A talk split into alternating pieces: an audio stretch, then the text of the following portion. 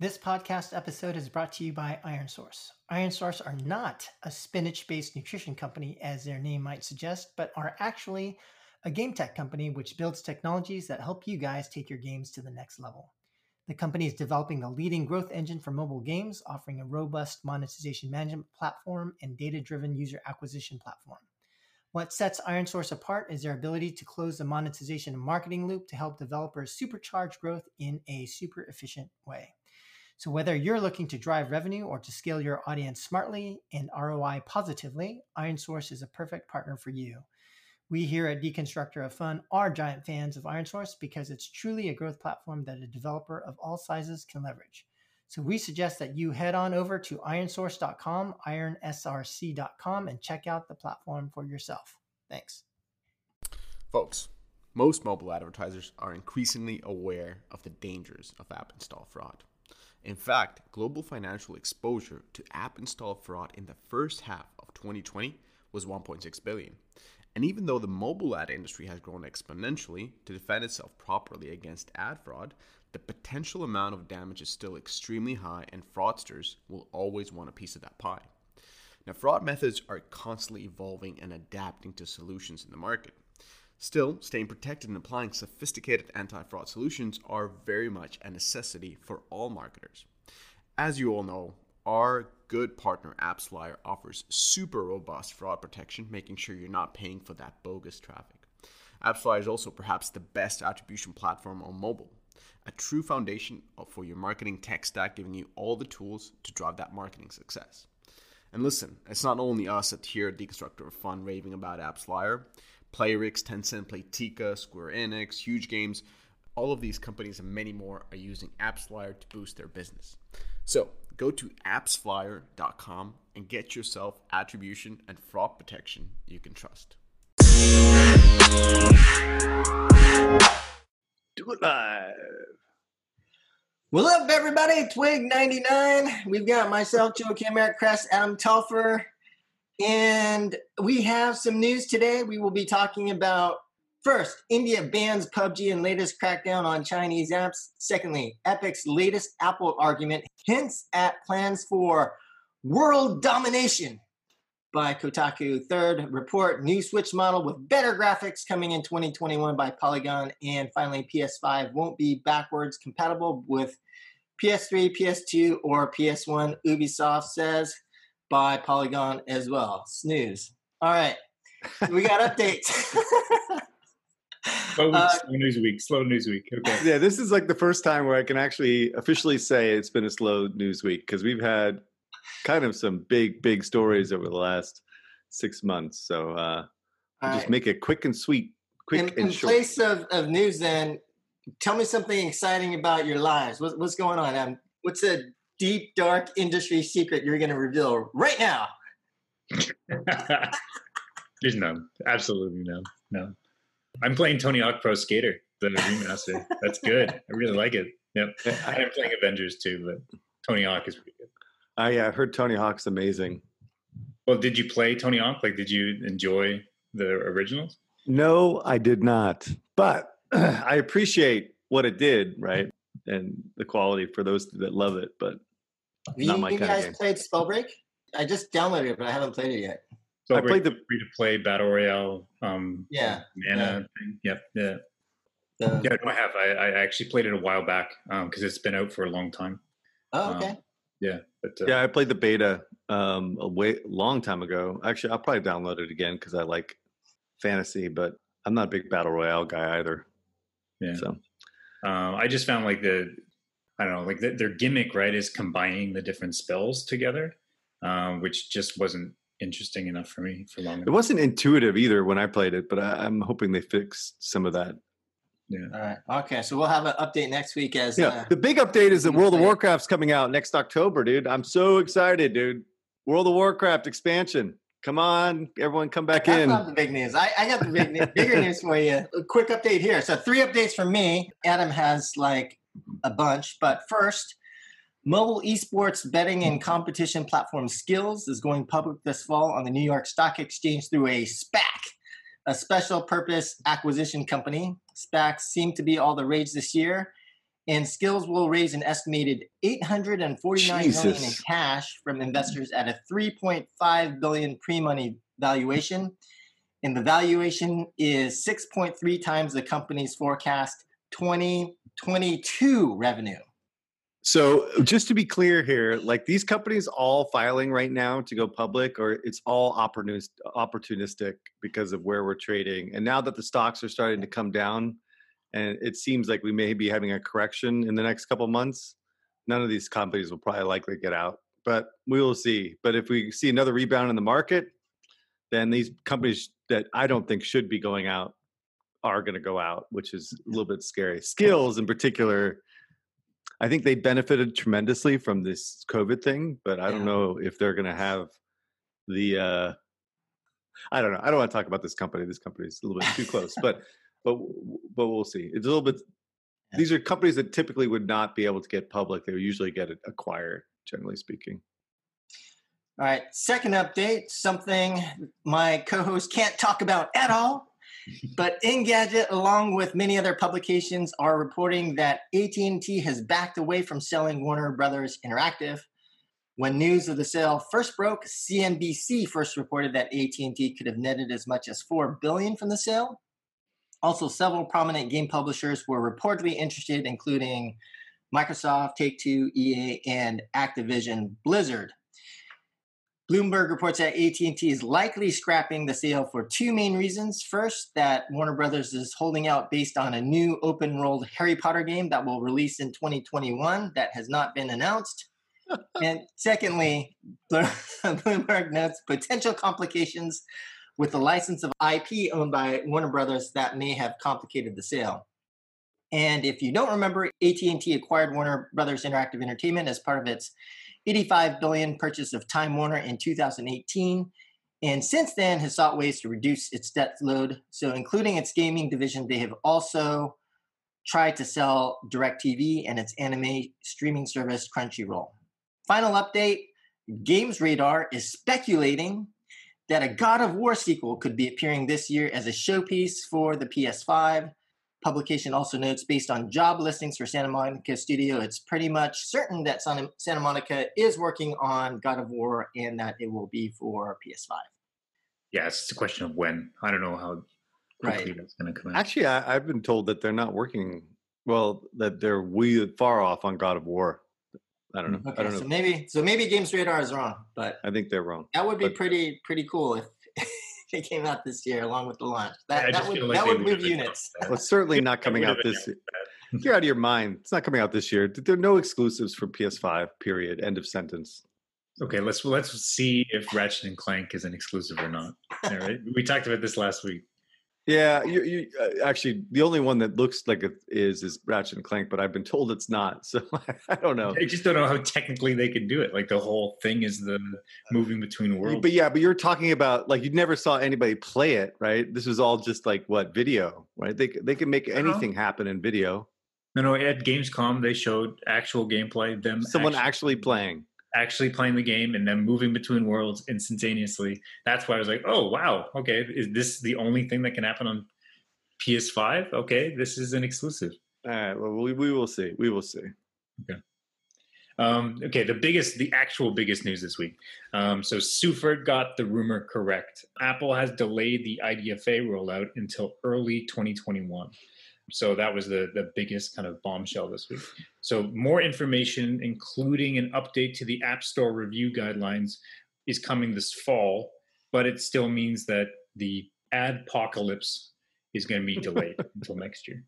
So hopefully this gi- gives teams a lot more time to actually start adapting because as reported last week, Facebook already is planning to move away from the IDFA regardless. So I think the next few months is is going to give I think teams a little bit of time to start adapting. Um, but start Yeah. please. Yeah, I mean, you're right. This is huge news. I'm just so sick of speaking about IDFA. But clear to be clear here, this does not mean, as I've heard from some people, that they are looking at other options in terms of in lieu of removing the IDFA. This basically just means they're giving publishers more time to adjust to a post IDFA world. And so Apple is somewhat of a benevolent dictator in this case, but they're still a dictator, right? So let's be clear here. Am I right on that? Adam? Yes, absolutely. Yep, y- they're delaying. They're not removing or changing.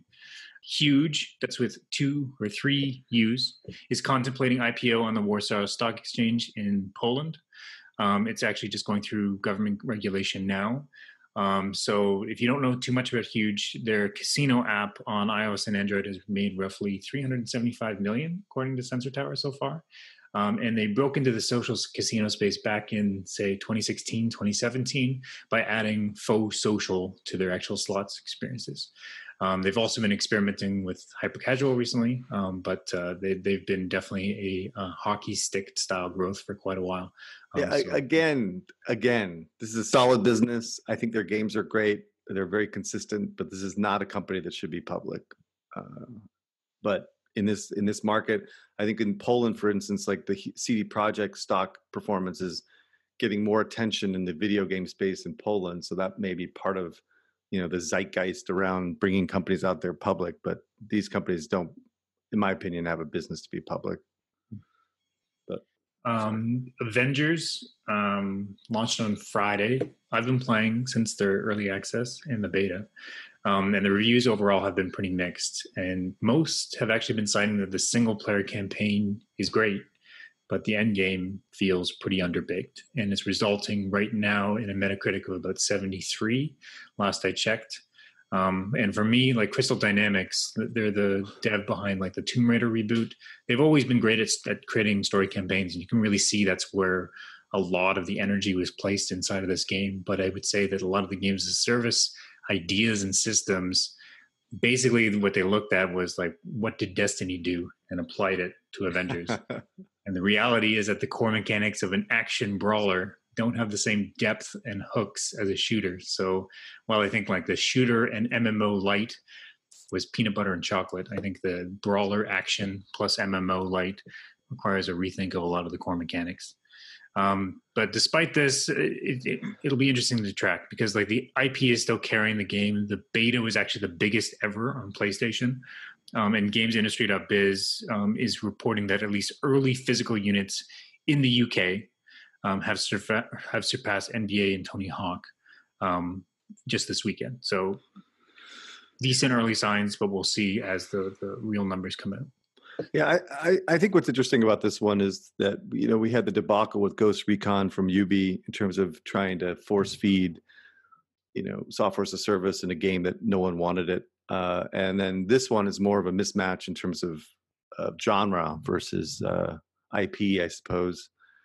But it'll be interesting to see if they can pull this thing out and whether this game will do well, despite the fact that it's really all not that great on the end game because you know people are dying for some type of marvel experience. All the movies have been delayed. It's like you know you have these fans of the of the of the ip that have not been able to um you know basically participate or or you know i don't know see anything in the in the in the ip so this game might do better than we expect certainly may have a little bit more legs on, on the catalog side but uh but it seems like they're force feeding something that doesn't belong there um Yeah, it matters what the live plan is for this, right?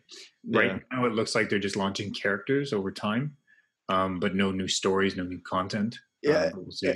And the other really funny thing that I heard about this, and my my son said the same thing. I know I focus group of one, but it's like the characters are so off-putting to some degree. Like there's this suspension of disbelief in the sense that they're so used to seeing the movie uh, actors as the characters that the, the characters in the game just don't look real, right? They look fake, right? Even though they're rendered well. I mean, they're great characters, but because they don't they didn't get the license for all the different uh, actors it's really off-putting to a lot of people and that's kind of what my son said but that was a lot of the reviews were saying as well so I actually have a bet with my son about which game outsells. So he thinks Avengers is going to outsell Spider-Man. I think Spider-Man's going to outsell Avengers. You mean What you Miles guys think? Morales, or you mean the original? Yeah, yeah, Miles, Miles Morales. well if miles morales is cross-platform he's hosed but if it's only ps5 as people think it is then Yeah. you're going to win All right. Yeah. Um, next one. See, I'm just doing like rapid fire news. Everything is pretty light this week. Um, Nintendo had some amazing fanboy news specifically for me this week. Um, so we got a re-release of Super Mario 64, Super Mario Sunshine, Galaxy. Um, but the surprising news was Mario Kart Live Home Circuit. Did you guys Mm. see this? oh my god just stop Just stop. stop. I love this. I love this. Okay, so uh, you can buy a remote control car. You can drive around your home, and actually has a little video camera on top of the of the remote control car, which you can actually play in your house, augmented reality, um, design your own courses to ra- race around your home. Oh, it's actually pretty cool. Probably my favorite use of AR so far, um, especially with the IP. It actually has legs for a pretty big Christmas toy. Oh my lord! I, I every time I hear these type of releases, I'm just like, oh, you got to be kidding me. But I actually did listen to a lot of podcasts about people talking about this, and they say it looks amazing and it looks like a lot of fun. And so, like all these fanboys are definitely going to buy this. You're not going to be you're not going to be able to find it. It's going to be like one of those things again. So uh, we'll see.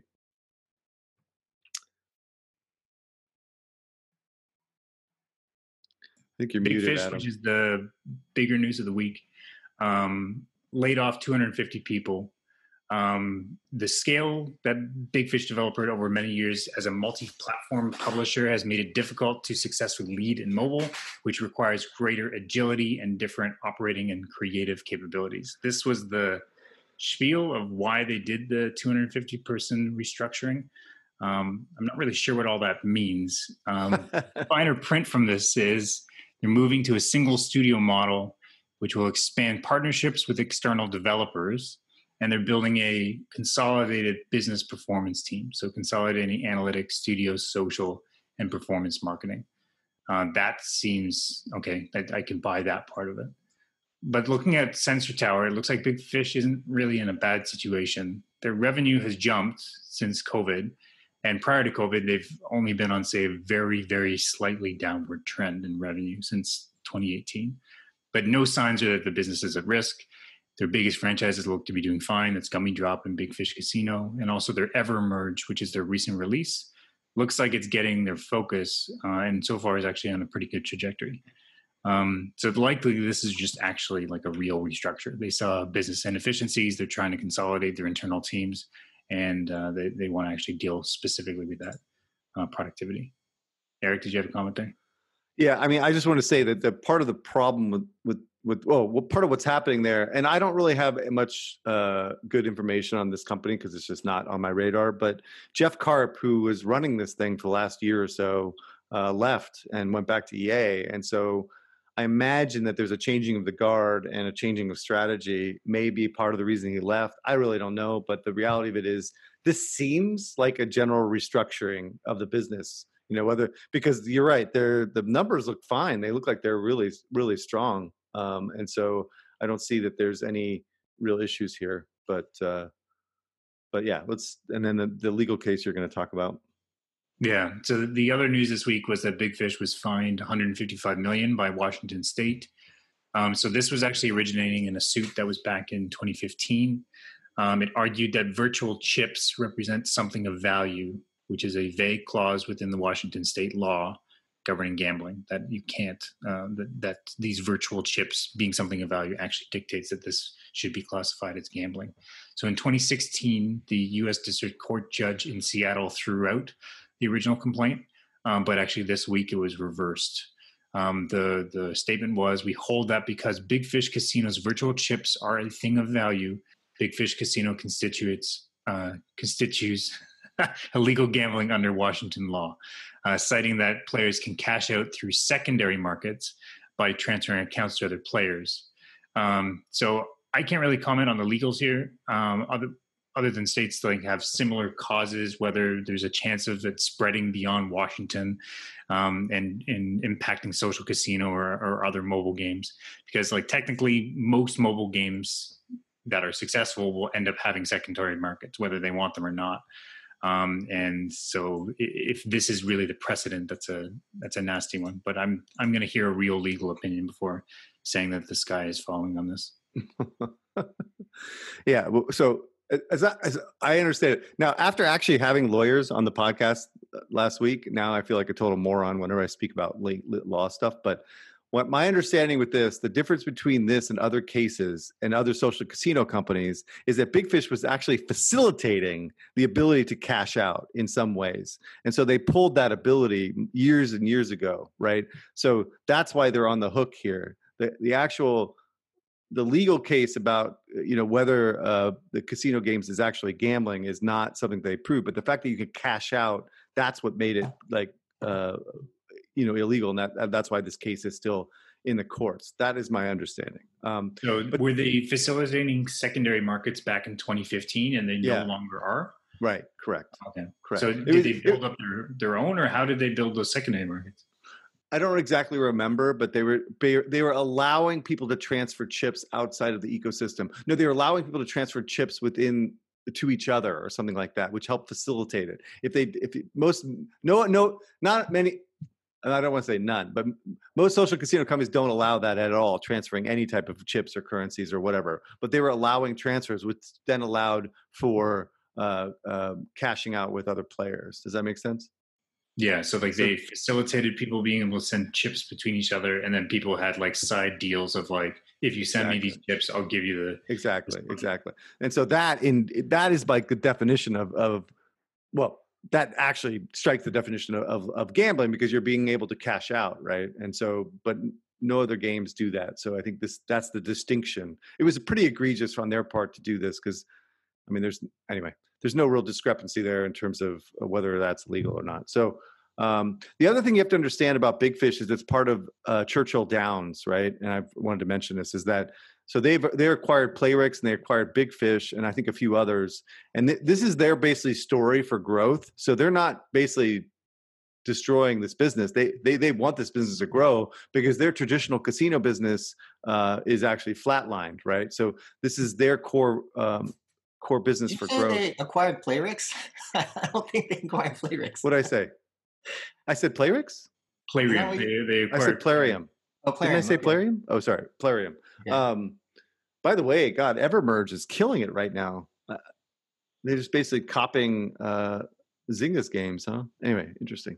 Uh, so no, I don't think this is like the beginning of the end. I think this is actually just a, a typical restructuring, and they're just trying to get their their their business properly aligned. What I don't like about this is the central stu- central stuff managing all these creatives. That's that's a little bit of a warning sign to me, but we will see how Yeah, well the, they do. the third party stuff is usually kind of challenged, right? So that's yeah, that's yeah. a model that has been very difficult. But yeah, I guess we'll see. The other thing is like, do you guys think this is this becomes a broader issue in terms of whether it's a legal suit or anything else? It's it seems like there might be something bigger at play here, or, or maybe there isn't. No, this is an old case that was basically brought to the appeals court, and the appeals court put it back down to the. See, this is when I get out of my element. I, I, don't- this just seems like an old case that's coming back to life, Okay. and they are dead to rights on this, and so they're likely going to have to settle this and pay something because they were they were in the wrong. But no one else was doing this in the space that I uh, that I remember. So, um, yeah, man, we're gonna have to have a legal consult every like few weeks now with all this bullshit. or, or we could ask like a, a Lloyd Melnick or a Brett Nowak or something. So if, if either of you guys know if this is a bigger issue, let us know and jump on with us. But anyway, Um, NVIDIA this week announced the RTX 3080 lineup, which looks like the next big step in GPUs. So uh, last time, 2018 GeForce RTX 2000 series uh, was released. Um, so this is just two years later. Um, and it's interesting about what they're trying to tout with like why you need to upgrade to the 3000 series. It's ray tracing and 8K gaming. On the 8K side, um, it's been really interesting to, to see the response, right? Is that it's really tough to push. Uh, the demos actually show that players just can't even tell the difference between 4K and 8K without being very close to a pretty massive computer monitor. Um, so if you can't tell it on PC, you're definitely not going to tell it on console. So the only thing that they can really tout is the ray tracing element, uh, which you know is likely going to become a thing, and that will actually sell these units. And I think ray tracing at 4K resolution at 60 frames per second um, can introduce a lot more graphical fidelity, um, especially for how you handle things like lighting. So I think it's likely that we move away from you know like Nvidia trying to tout resolution as the big sexy number and we start moving towards ray tracing metrics so like number of light beams you can simulate during a gpu cycle or just how fast these cycles can be uh, things like response rate um, for the next generation of, of gpus I will say this: I, I I'm getting more and more concerned about fidelity and and whether people can even discern the difference anymore. Right, as you said. I will say this is that the bang for your buck for these cards is pretty impressive. Like the 20, sorry, the 30 80, I think it's 500 bucks. It's like almost double the performance of the best card from the last generation. Something along those lines I was reading. So like I mean, it is pretty impressive. The problem is that I don't see really the incremental benefit of upgrading these days. I mean, ray tracing is interesting, and maybe if, if people start optimizing against ray tracing and, and do more with it, um, but uh, eh, but I just don't really see the purpose. it just doesn't seem like the upgrade cycles are going to be all that fast going forward, in my view, anyway. Have you played many games with ray tracing? Yeah, I mean, I have a 2080 uh, Super, I think, and uh, you know, Control, and um, oh, what was the other game? Anyway, a few others. Oh, oh, uh, Call of Duty. It just didn't. I you could tell like something was going on, but it wasn't as dramatic right? Mm. I, I just don't think it shows as well as higher fidelity. That's that's my point. Like from from a from a layman perspective, or even from a gamer perspective. Um, so I don't know. Maybe maybe we'll see better people pushing it. But again, the big challenge here is that you know consoles are the ones that drive most of the innovation from from a from a graphics perspective and so everyone optimizes against the consoles which are going to be at a certain level and so maybe when these next gen consoles come out then there'll be a little bit more uh, experimentation with ray tracing and other like uh, you know graphical fidelity things, and that will actually make cards shine a little bit more. Um, but I, maybe we've just been in this lull because of how um, how low low specs these current gen consoles are. So I don't know. We'll see. Madden. So Madden 21 is up 20% from the previous year. Um, so EA is reporting that unit sell through is 20% up um, and as Eric has reported before, Madden is typically the signal that analysts use to predict how sales in the holiday quarter are going to perform. Um, so overall, this is a very good sign for holiday uh, 2020. Um, and this is actually on the back that this is a pretty poorly reviewed Madden. So oh, it's terrible. All the games have been like 80, dude. This one's gotten just getting blasted. 63 Metacritic uh, with a ton of player backlash. So it's now at a 0.2 two user rating on Metacritic, which is the lowest ever, right? And I think like every single time there's backlash, we always make fun of this number, like whether that's Warcraft 3 remaster, NBA 2K, or Star Wars Battlefront, 0.2 has officially taken the cake. So um, most players are complaining that this game is essentially the exact same as before, um, with very very minor adjustments, and in some cases just adding more bugs uh, and some players actually spotting that there are assets in the stands within stadiums that have like one or two year old textures. So elements that clearly say Madden 20 or Madden 19 right on them. Um, so that's that's spurring a lot of hate. Um, and it's likely that you know COVID has made for a very difficult development process for this Stop. game. Stop right? blaming COVID for everything for Christ's sake. Dude, they're I'm in saying, Florida. They don't care. They're, they're probably in the office the whole time. well, I think COVID probably created some difficult development processes, leading to some cutting of corners. Also created a bump at at home gaming, leading people to purchase the thing anyways. So people are looking for entertainment while they're stuck at home and while movement remains pretty restricted. And don't worry, Eric. You know this is just the beginning because then the Stadia launch is coming this winter. Can't wait. well, that that'll drive some serious upside for sure. um, so yeah, I do think this is pretty bullish for the industry in general. I was actually a little bit surprised. I didn't expect it to be up that much, maybe slightly, but uh, that it is good. We are seeing some weakness on NBA 2K, uh, and that may be part of because of this weird season. I don't know if anybody's watching. Well, actually, nobody's watching the NBA championships right now. So uh, but it is it, it, looks like they're playing in a high school gym. You know, it's it's really weird, and uh, and it looks like the season is basically stacked on top of each other. They're going to finish the playoffs and and and championship and go to the season. So, and then the viewership of the of NBA is so bad that I think there's some like kind of a backlash against all this uh, you know political stuff, maybe. Um, but anyway, Madden seems to be kind of doing better than than the NBA game, and maybe that's just because uh, they're kind of eliminate, uh, not really focused too much on this political stuff. Um, but anyway, the point is, is that this is good for the industry. This means that people are engaged, and and it's a good sign for what what's to come in terms of demand um, a, as we move forward. So, I am excited to see what happens with all these games. Okay, people, we're going to take a quick commercial break to hear from our sponsor, Beta Hat, and then we will be right back. So stay tuned. I want to talk about consumer insights. Honestly, I've always had issue with consumer insights. I questioned the value and felt that CI was always somewhat disconnected from the real world. The big issue with CI firms is they don't hire people that know anything about video games and therefore don't have a fundamental understanding of what matters in this business. That's why I like Beta Hat. Beta Hat knows the business of video games and understands how to connect consumer insights to the real world. And Beta Hat helps you understand your customers, understand not only what they do, but why. They specialize in customer segmentations, brand tracking, messaging and positioning, pricing and SKU planning, and playtesting through qualitative and quantitative research.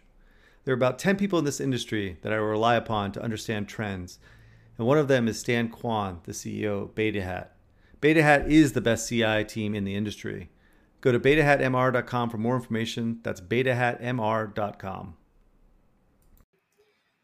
Welcome back from the commercial break, and let's start the news. All right, rolling into the news. We're going to start with the first article India bans PUBG and latest crackdown on Chinese apps. So, CNN Business has reported that India has banned another collection of Chinese apps, including PUBG Mobile, as tensions between the two countries rise again over a disputed territory conflict. So, Last Wednesday, India's Ministry of Electronics and Information Technology announced blocking 118 apps that, quote, are engaged in activities which are prejudicial to sovereignty and integrity of India, defense of India, security of state, and public order. In addition to PUBG Mobile, the list also include apps from Baidu and Alipay, which is the mobile payment app from Ant Group. So India has already blocked the use of TikTok, which was huge in India, as well as a number of apps designed to bypass the Indian government controls, such as VPN for TikTok. PUBG Mobile, in particular, was the top mobile game by MAU last year, according to App Annie. And in the first half of this year, PUBG was downloaded more than 54 million times in India and generated about $15.2 million. So my take on this is that I'm actually seeing various notes and messages from some Indian insiders that believe that the bans will not be permanent and that some actually expect PUBG Mobile, for example, to be back up in India. But from all of the news, there's no indication that this will happen. So we'll just have to see. Also, in pretty fortunate timing, India's nCore, which was notable for taking over live ops of Super Evil Megacorp's Vainglory for a time, has launched a PUBG mobile light game called FAUG, Fearless and United Guards. And that their game is due out for launch next month in October. I believe I mentioned this before, but I think this kind of thing will continue to happen and there will be new winners in the market based on these kinds of geopolitical events that occur. But definitely good luck to Manohar and the rest of the nCore team all the guys I've met at nCore have been really great guys. So great timing, and I wish them the best of luck. So, second news story Epic's latest Apple argument hints at plans for world domination. Kotaku is reporting that Epic filed a legal motion on Friday night that they note sheds light on intriguing insights about Epic's future plans for Fortnite, including building Fortnite up as a metaverse and also competing with services like Facebook. So Kotaku notes that Epic lost its case on the iOS side of getting Fortnite back on the App Store in part because it failed to demonstrate, quote, irreparable harm. In Epic's latest filing, Epic suggests far reaching future damage to Epic's plans. The filing stated, quote, people prefer Fortnite over other games in part because Fortnite facilitates a community. It called the game one of the world's largest event venues and Particularly during the COVID 19 pandemic, such events are critical to connecting friends and families worldwide. Apple has driven a stake in the Fortnite community. Epic further writes The removal of Fortnite from iOS also substantially impedes a major Epic initiative evolving Fortnite into a full fledged metaverse, a multi purpose, persistent, interactive virtual space. Harm like this to Epic's flagship app cannot be calculated in damages. And more interestingly, at least for me, in an attached declaration, Epic CEO Tim Sweeney writes One of the factors that makes Fortnite so special is its groundbreaking ability to provide a forum for a wide variety of virtual social experiences, such as concerts, movie nights, and social and political discussions, all in a single, freely accessible world. In the future, Epic plans to offer many more events and new features in Fortnite with the ultimate goal of creating the Fortnite metaverse, a robust real time three dimensional social medium complete with its own economy, where people will be able to create and engage in any number of shared experiences. The vitality of Fortnite as a social space will increasingly depend on access for mobile users. Anyway, there's more to the Kotaku article I won't get into, but if you're interested, as always, feel free to click through the links as well as to read the legal filing itself, links in the show notes. And my take on this is that I just feel like this case just gets more and more interesting. I mean, everyone sort of guessed that Epic had plans to evolve Fortnite into some kind of metaverse, but for them to call it out specifically and to also talk about competing with Facebook, it's pretty bold. I also really like their writing. I mean, I definitely recommend you actually read the the filing on Friday, and based upon the interview that Eric and I did, the lawyers also mentioned that it seems like the legal filing is actually written for you know the layperson. It's actually written for the public to read. So one of the interesting sentences, like right at the beginning of this legal filing on Friday, stated, "quote Apple is a monopolist. It controls all app distribution on iOS. It controls all in app payment processing for digital content on iOS. It unlawfully maintains these two monopolies by explicitly prohibiting any competitive entry in either market. It is highly likely to lose this case. End quote. So yeah, just the uh, the, the, the writing and the the cojones that Epic has is uh, is great. I love it. anyway, what do you guys think? Ah, you know, I'm on Tim. I'm on Team Tim Sweeney right now, but I don't know how this actually really bolsters their case, right?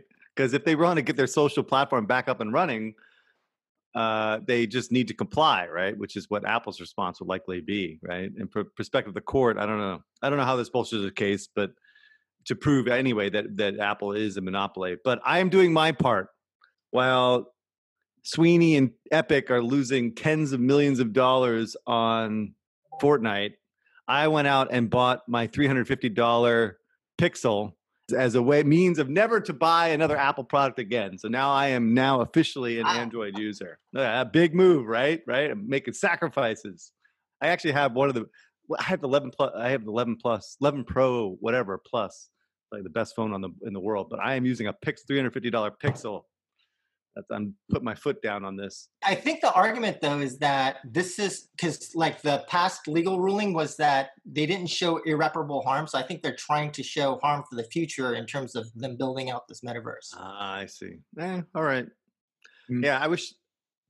Well, what I think is like this is part of what we talked about in that podcast is that this is going to go on for a long, long time. So they're going to just start taking pot shots at each other and trying to bolster their case. And I think ultimately, if we were to ask the lawyers, they probably say that all they're really trying to do is just get more and more people backing them. So, so the customer to put more and more pressure on Apple, which is, I think, the ultimate goal for them to settle and do something that's uh, good for the publishers. But other than that, uh, it is an interesting read, and I think it's going to be an interesting saga. And I think what we need to do six months from now is have another podcast with the lawyers and get an update on the strategies and, and what's happening. Or maybe there's going to be a big event that we can bring them back on because I think it will be interesting to talk about. Going what's forward. going on with Google during all this stuff? Like while you're buying the Pixel phone, like Fortnite is still off Google, right? And and and Epic has has put the same suit towards uh, towards Google too, right? Well, you, you can still download Fortnite on Android, right? But you have to go through the Epic store, which will give you all the scary yeah. pop-ups. Oh, you can really sideload it still? I didn't know. I that. believe so. Yeah. I mean, I you, have got you've got the Google phone. You can find out. no, no, I, yeah, I just think Apple is just being a bad actor, just in general, with all the stuff. The last, the uh, last I'm, six I'm, months. I'm just curious, like, why everyone's just piling on Apple when like Google did the same thing. Because Apple's egregious. I mean, Google is that you know a much better partner, right? Just in general, they they have much th- I think they do care more about the publishers than Apple does in general. And then it's been proven, and we've already talked about this a million times, but it's been proven over the years that Apple could give a fuck about publishers. So Yeah, I Uh, personally can't give up my iPhone.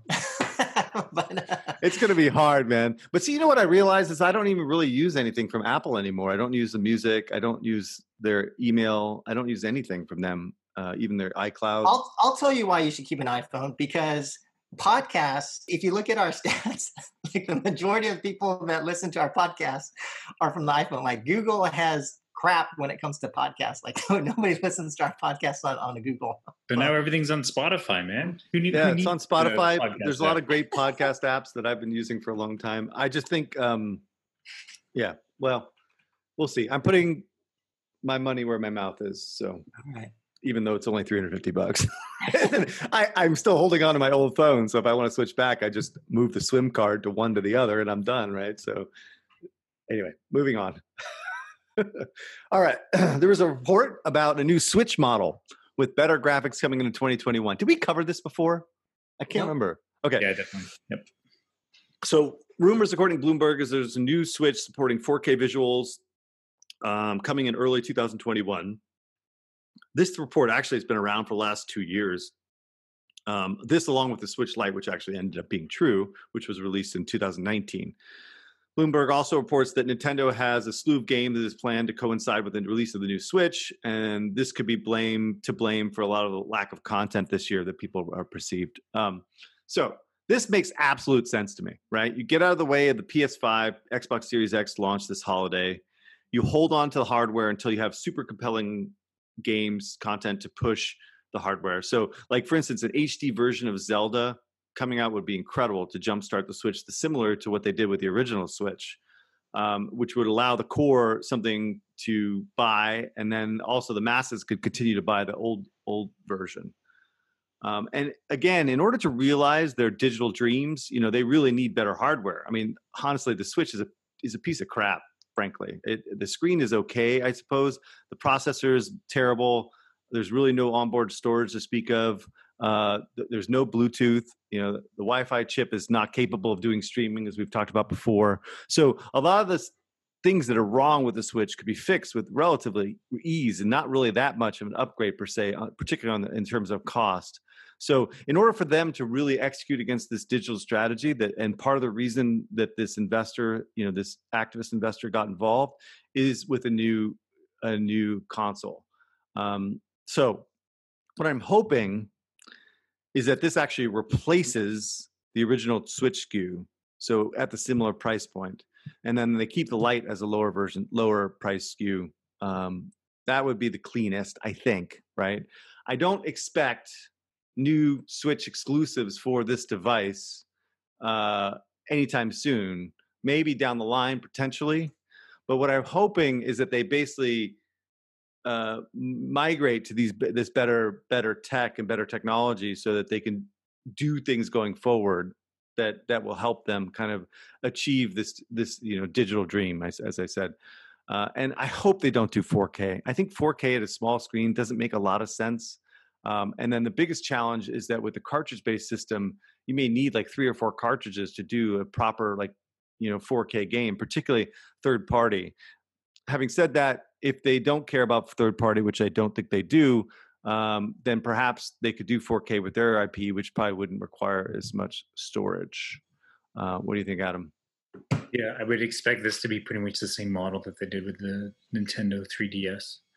Um, so they have already come out with the light version, and then they'll come out with the new version, which is basically the Switch Pro. Uh, and I also agree on resolution because I think also thinking about it from a third-party publisher perspective, they need to kind of keep that gap between latest gen consoles and the Switch as small as possible, preferably. So I think mandating or, or promoting 4K resolution only makes that gap bigger. Um, Yeah. So it just becomes a lot harder to run at a decent frames per second. Um, so like already on Switch, you have games like The Witcher. I think it drops down to like 540p um, in handheld, and, and even on TV, right? Like it's an, an adaptable 720 because just the hardware can't take it, right? And that's an old game. Dude, that chip was like four years old when they released the Switch. You know, I mean, it's it was it was unbelievable uh, yeah. how underpowered that thing is. But the, the you but know, Skyrim is, runs like a like a dream on there. Skyrim is amazing. right. Uh, the thing is that like I think this is an age old debate in the in gaming, but like it's far better to run at a higher frame rate than it is to run at a higher resolution. You know, 1080p should be fine for this device. Like, stop it. You know, stop with okay crap. You know, um, and then the heat and the battery life, all these things need to be, uh, you know, compensated for. And I think if they just stay, stick with 1080p and get like a reasonably decent chip, I think they should be fine going forward. So we'll see. But I think you're right. Like if they tie Zelda to the new, right, and just say that it's optimized for that chip, will do really well. They will sell it off the shelves, dude. It'll be you know a whole new sell cycle for them. I, am I'm, I'm super bullish on this. And I, and by the way, I mean I I was heard I heard this like back last year that this was happening. So like this is nothing really groundbreaking from my perspective, but um, this mitigates a lot of the weakness that we're seeing within the Switch market from the perspective of games. Uh, um, and and you know that Super Mario set of games is not very people are not very happy with that. But um, but nonetheless, that should sell extremely well over the holiday, and then they can bolster it with new hardware and hopefully a big release for early next year. So that's cool. Um, all right, next one. PS5 won't be backwards compatible with PS3, PS2, or PS1. Ubisoft says so.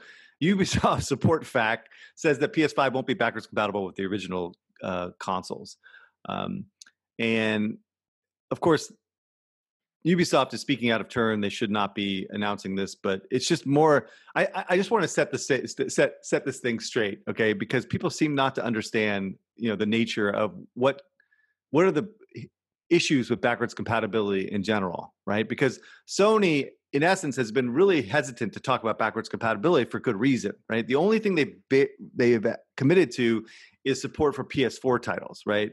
and they say basically they were support for the overwhelming majority of more than 4,000 PS4 titles, right? That's the only thing they've really committed to. And this is a very simple issue.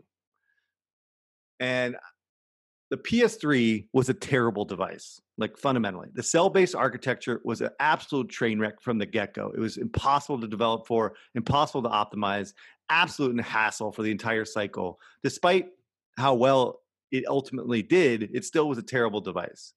And even though it had better power on paper, the cell based architecture never really surpassed the Xbox in terms of fidelity and, and because of the complexity of the design itself. So what's the point? The point is that while Microsoft has been on the on the PC architecture for generations, PS3 with the cell-based architecture was was terrible. So it takes more time, more effort, and more expense to create backwards compatibility with PS3 and PS2 for that matter.